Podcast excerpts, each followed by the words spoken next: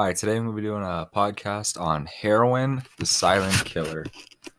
Heroin was made in 1809 to uh, use for pain. It later became too addictive and started becoming a major problem in major countries.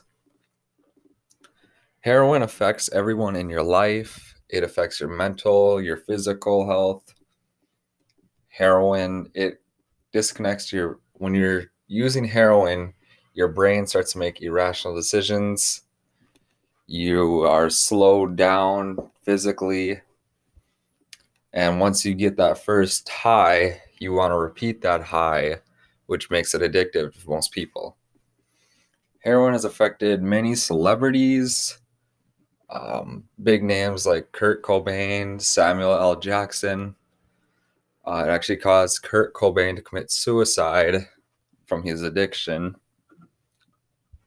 And heroin has a lot of bad effects on the body as well. It makes you lose weight extremely fast and unhealthy. And mentally, you start to cut yourself out from people's lives. You ruin your all mental ability to comprehend things and it just affects all your health reasons.